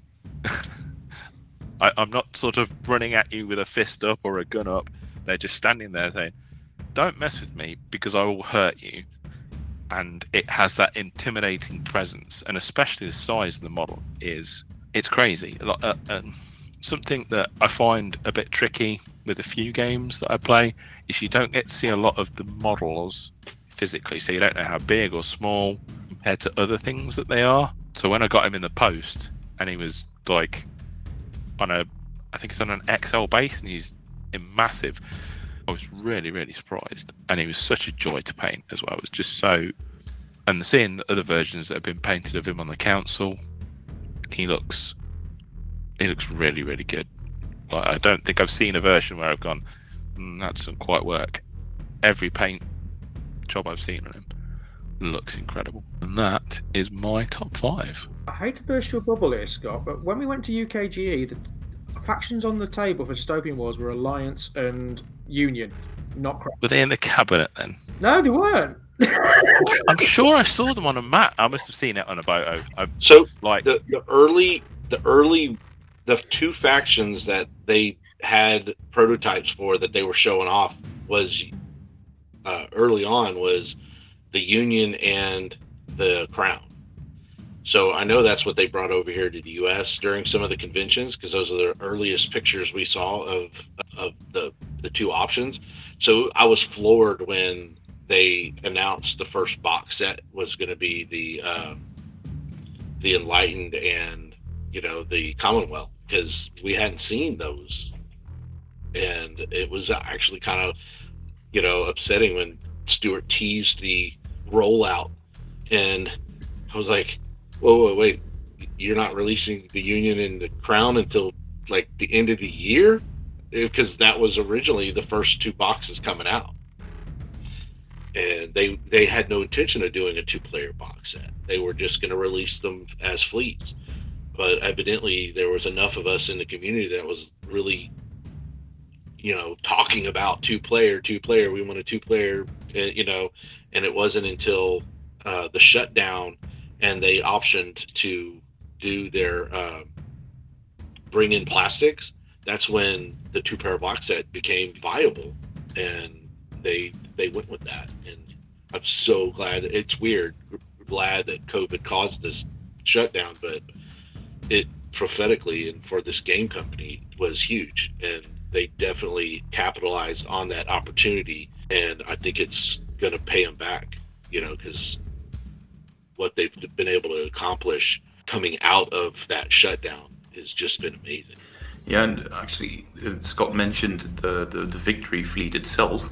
When you're looking at the plastics that are coming out in that Victory fleet, they are even more jam packed than the first generations of the Enlightened and the Commonwealth coming out. Because uh, the, the, the Crown's uh, support squadrons are not released yet. Uh, but uh, the fact that it comes with a Mass 2 cruiser and a Mass 2 submarine, both quite substantial models, just goes to show you that they are even rapidly improving those already quite impressive uh, uh, plastics. I love the cruisers that you get with the Crown. The Agincourt is by far away one of my favorite uh, ships in the entire game because it's. I know when it when we saw the pho- photo of it the first time, it just split the community. People were like oh, they either loved it or hate. I was on the loved it side. It, and when you see it painted, it, it does look it, it looks incredible. That massive cannon that it does look like something like Brunel would have built because he was well known for his over. he was a man who liked things big. He was quite a short person in real life, but he was well known. He compensated for a lot of things. But that massive Agincourt cannon is just incredible. It just looked beautiful. I love that set and all the things in it. The, the submarines are fantastic. They look sleek, maneuverable, and would absolutely tear a ship to shreds. I can't wait to see the Nautilus version of it. Um, the carrier itself is a stonkingly massive piece of kit with its double deck. It, it's wide. It looks huge. Yeah, I love the victory fleet. I want, but I, I knew Scott wanted to go on about it. So sorry, Scott, for correcting you on the fact that it wasn't on UKGE. But uh, when you said that, I thought like I weren't there. I don't know. It must have been you've seen the photos from all the other conventions. It, it must have been uh, like it, it's obvious bleed between real life and photos on Facebook, which happens more than I care. But we were actually lucky enough to end the year, or the last uh, battle we were able to play was actually the Ice Maiden set versus the Victory set. Uh, it was uh, that was the last thing we did, and um, yeah, things like the Agincourt and everything. There was a bit of a debate in the community, but seeing the ships in real life, uh, the angle of the photograph also makes it look even bigger that quad missile launcher than it is. It's but yeah, they are amazing models. The um, the submarines with the little uh, what little the, the large chainsaw on them, they are, they look amazing. Absolutely amazing. Who won? we need to know that. It came down to uh, just uh, the the Ice Maiden being left alive and uh, the victory. Uh, well, yeah, the victory class at the end, uh, and the Ice Maiden got the upper hand and was left dangling with three hull points uh, in turn five. So it was a massive slaughter between the two of us. That's what BW is all about. yeah, yeah, yeah, very much so. It, it is a brutal game. Uh, itself. You see those. If you have a, a, squadron of cruisers fully operational and you're just allowing that to shoot at you, you, you you're in deep trouble. And I think when it first launched and everyone was going, "We're getting wiped out," because everyone was, Wild West Exodus isn't quite as brutal. so everyone was just going, "We're getting killed. What's going on?" Oh no, that that's supposed to happen. and we've also noticed in dystopian wars, there's when people get into it first, there's a temptation to sort of so it advances one of their ships, it activates, it shoots, and then you have a tendency to shoot at that unit because it gets close by, and you get so many dice when you shoot up close. But you're shooting at a unit that hasn't fired yet, and it, yeah, some people have to get used to it. Just like, no, shoot at the thing that hasn't shot yet, or else you're gonna have that devastating volley happen again. So yeah, just people having to get their heads around that game, I think. Yes, but you see these little ships with the big eyeballs on them. Yeah, kill those first. oh yes. Suddenly they go like, "How many dice do you throw per ship?" well, that, that's what when I took my son to UKG to demo on the second day. Took him and he played against me with it, and he rolled it. And even Chris went, "That's a lot of red." this the, his uh, my basically I was playing Union, he was playing the Alliance. No, he was playing at the Union. I was playing Alliance, and my capital ship just disappeared under a, under a barrage of frigate fire. it was like, oh, okay, well that's not going anywhere. my, my son's going, best game ever. the the same happened in our little battle uh, with the Excalibur class. I made the mistake of letting them advance too much, but those are destroyers with cruiser-sized broadsides on them Whoa. And I just let a unit of six swaddle in there and just see what they could do. it just blew a whole huge chunk out of my fleet. It was lesson learned. Oh, right. Gentlemen, thank you so much. It has been epic talking to you all. It really has. Thank you for taking the time out to come talk for this afternoon, well, this afternoon, this evening, depending where you are. Uh, at some point today. Thank you for taking at some point today to come and talk to us. We appreciate it. Genuinely, it's been, uh, and it, and again, it, it talks to the community that we've got. Like, how many other communities would where would be able to grab a big group of people together, especially people from other YouTube channels and, and podcasts and stuff. You know, most other places would be like, "Oh, it's not my podcast. I'm not doing it." You know, it's just crazy. So we we really appreciate you coming on and talking to us. It's been it's been a lot of fun. So thank you. Thanks a lot, guys. So now we've got a bit of a late entry from Michael Johnson, better known as Mike the Warhost on YouTube. Uh, he does a lot of videos. He sent us in uh, his top five, um, so we've just snuck it in at the end here, and here it is. How's it going, everybody? Mike the Warhost here to go over my personal top 5 Warcradle happenings from 2021. Coming in at number 5 is Sarah Cawkwell's contributions to filling out the lore of both the Dystopian Age and the Mythos universe. Both settings have a vast amount of potential in them, and fleshing them out more and more can only be a good thing for both current and future fans of both settings. At number 4, we have the Pride of the Nekomata detachment for both Wild West Exodus and Lost World Exodus. I have personally been incredibly excited for Lost World Exodus since the day it was announced, and have been waiting on pins and needles for more releases and more information ever since. And while certain world events have delayed the game's release, we can at least tide ourselves over with a few detachments for the time being. And this detachment is perfect for some of the older players who harbor a bit of nostalgia for the Thundercats cartoons of the 80s. Number 3 goes to the Ice Maiden Battlefleet set from Dystopian Wars. Warcradle has been making sure to take care of any Kickstarter backers left out in the cold when Spartan Games folded to the best of their ability, and the full release of the Ice Maiden Battlefleet shows they mean business. The ship itself is an impressive hunk of resin and an immediate eye catcher to anyone walking past a game with it deployed. The number 2 slot is reserved for all of the MDF terrain kits released this year. It's been amazing to see Warcradle's design capabilities in this area over the last year. I have a good number of Red Oak and Dunsmith buildings already, and I'm currently working on finishing up the Retribution buildings as well. The designs have taken a massive leap forward from the Red Oak days in both design and assembly, and I'm excited to see where they go in 2022. And of course, taking the number one spot is the third edition of Wild West Exodus and the Showdown at Retribution starter set. While I'm still a bit annoyed that the release of the new edition thoroughly derailed my plans for a massive meat grinder posse, I'm still happy with the release overall. The design and detail for all of the plastic models is amazing, even if Tesla is an incredibly frustrating mini to assemble. The new rules work a lot more intuitively. The detachment heavy factions have a much different feel to them than the, the factions relying on posses, and a new starter set is always a great way to bring new players into the game. The one thing that Michael's brought up that we haven't already mentioned is Sarah Cawkwell's writing.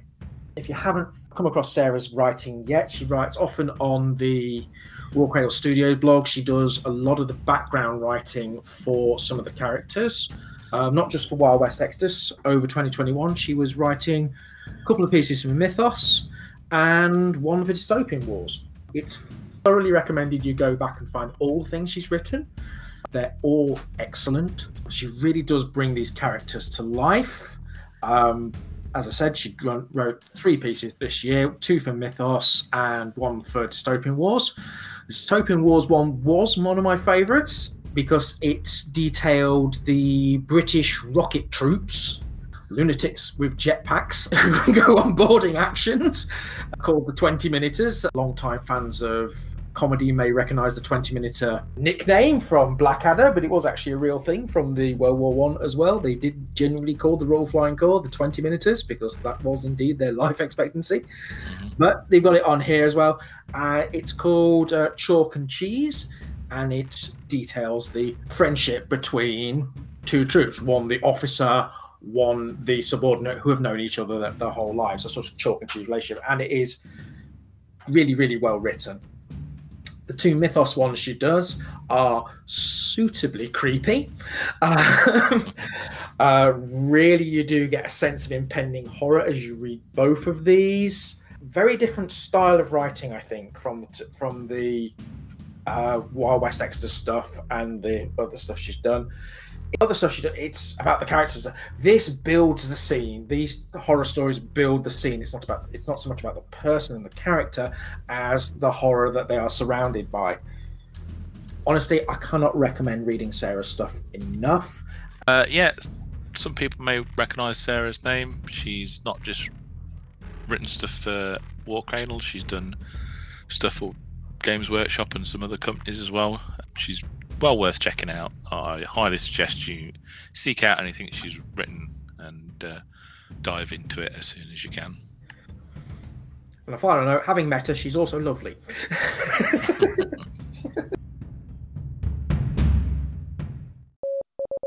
From the pages of the Interbellum Illuminator, the latest field intel.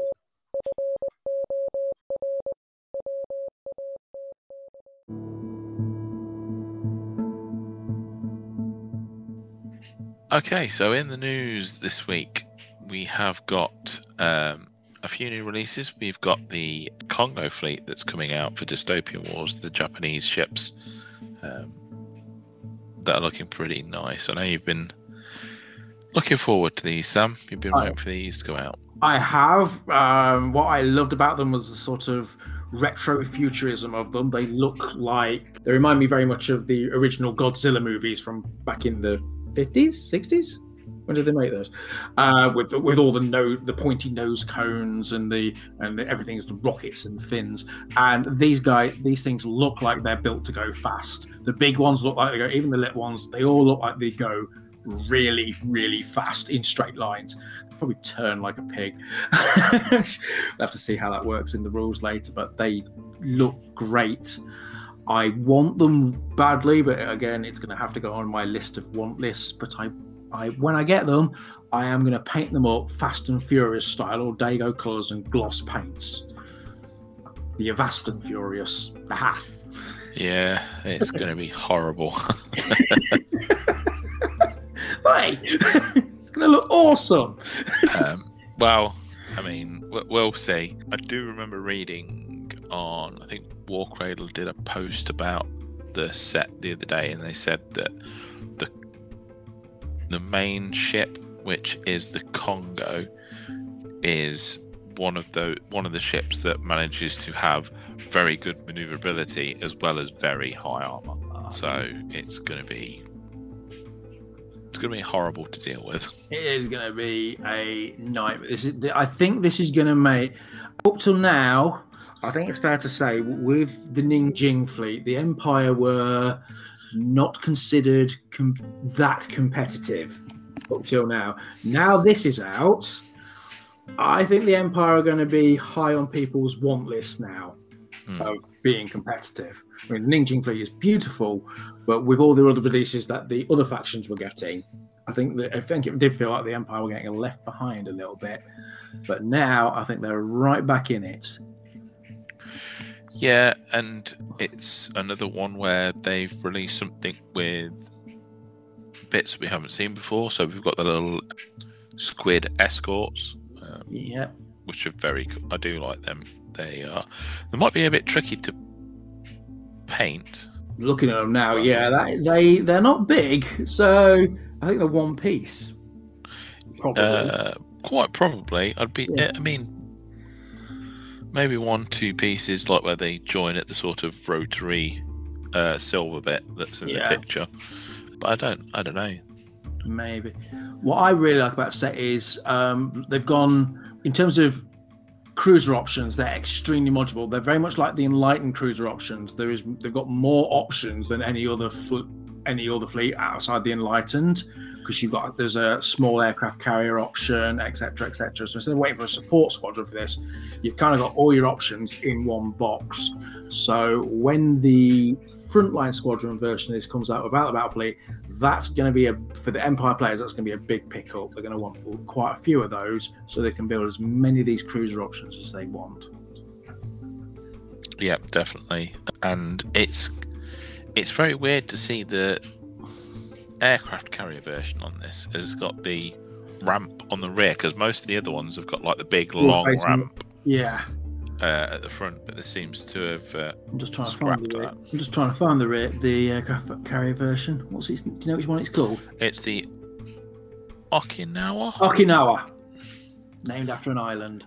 and the Yeah. Miyagi or Miyagi. Yes. Do you, do you know the connection between those two names? Uh, I know one of them was in. Um, The Karate Kid and Okinawa Yeah. is the island he's from. ah, I see. That's what they are. It's uh, the Okinawa class and the Miyagi class are a reference to that. Yep. I'm trying to figure out if the other Yamaguchi class has got like a squid launcher on the back of it. Which class? Yamaguchi. trying to find, trying to find it. I'm, I'm working with Kang, Kangawa. It's after the. Miyagi. Yamaguchi. So look at the back. Yep, that's a squid bay. It's a it's a squid hospital. I oh, remember Oh, yes. looking, if I remember looking at the Orbat, it does do. It has you know we've got a repair bay for the Enlightened Wales.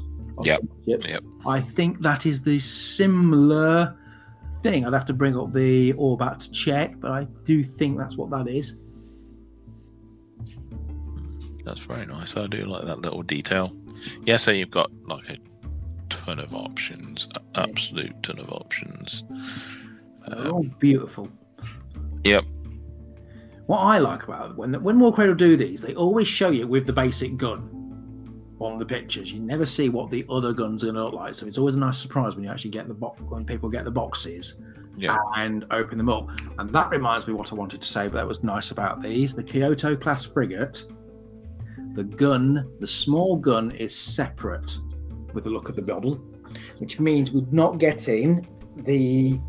It's not a problem. I'm not going to say it's a problem, but on the frigates with the molded gun deck, the barrels always look a little odd because of the way plastic sprues are cut. They're cut from straight above, so you can't get Yeah. an undercut on the barrel, as Stuart has explained.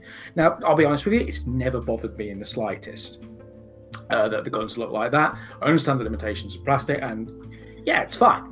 But this one, the turret does look like a separate, so it is a complete little turret on the front of the uh, frigates hmm and it does look better. I can't deny it. It looks better. As I said, I don't really have a problem with the way the other guns look on the other frigates, but it does look better. Yeah, it definitely does. Go. So that's the Kongo Battle Fleet.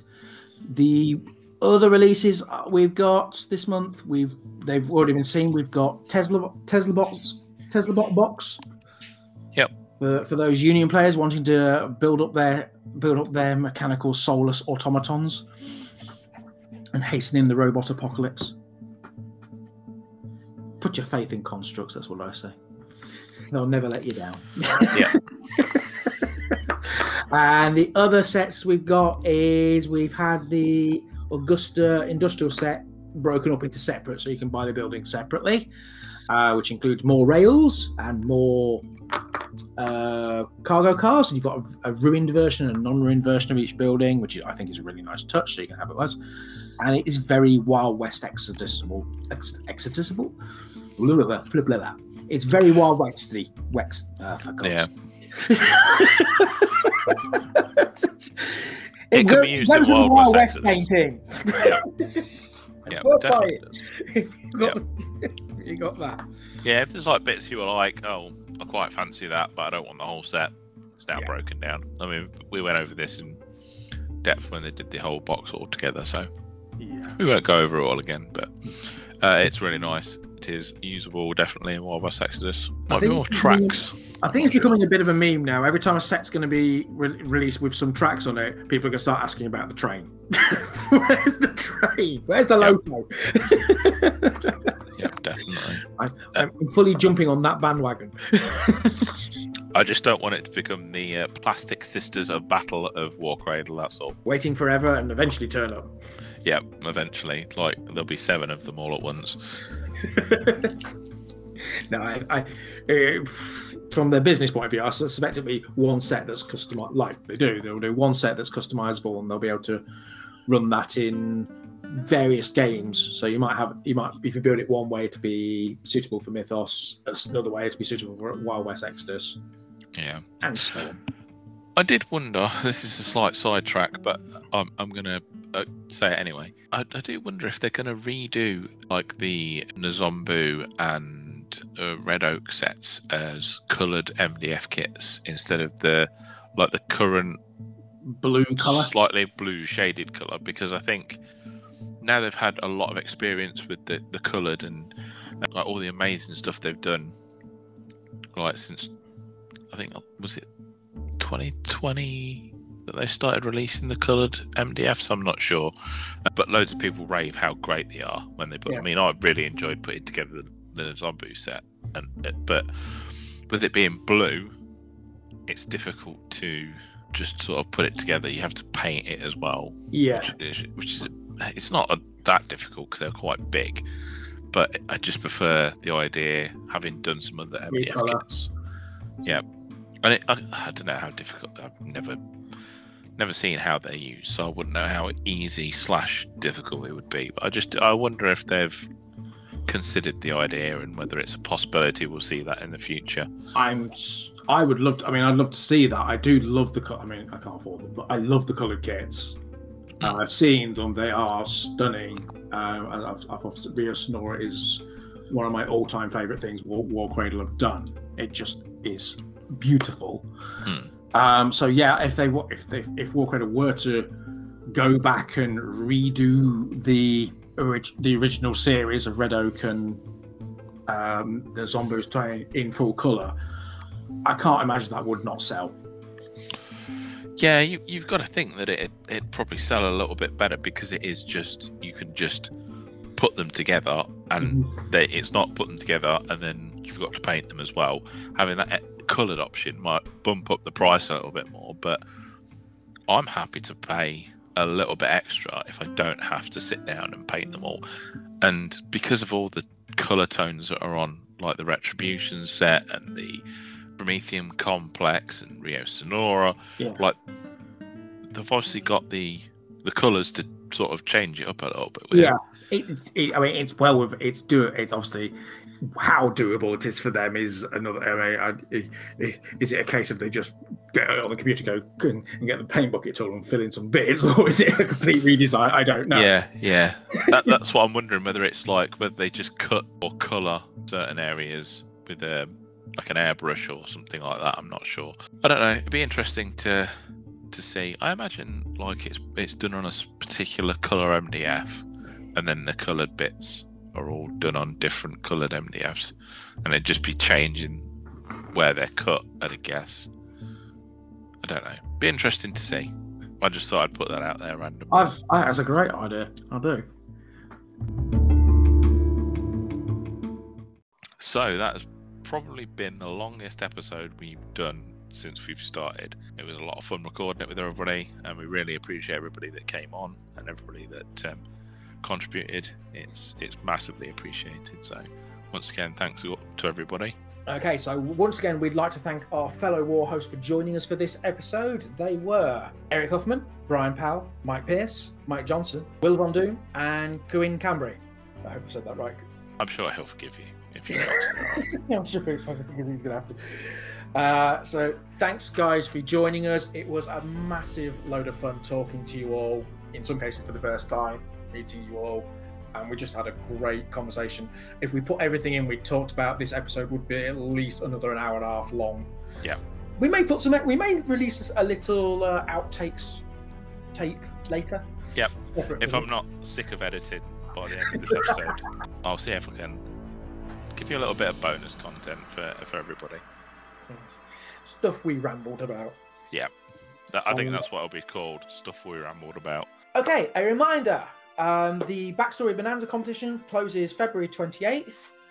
Thousand words of original content on a character in the dystopian age setting of your own creation. You can have uh, named characters in the story, but they are not the focus. Uh, give us a backstory to your characters, whether it's a ship squadron, hands unit, single model. It's entirely up to you. There are prizes available for that. We will buy you stuff and send it to you. Yep. Which will probably be either a support fleet box or a hands type unit for Wild West Exodus, depending on what the winner's choice is. Worth a go. We'd love to hear from your stories, and of course, the winner will get read out by us, and uh, we hope to get something from you. Yep. Thanks for listening, everybody, and we'll see you next time. Happy trails, pilgrims. File number Berceau D'or 220-210-61. File closed. Agent Markov remains at large.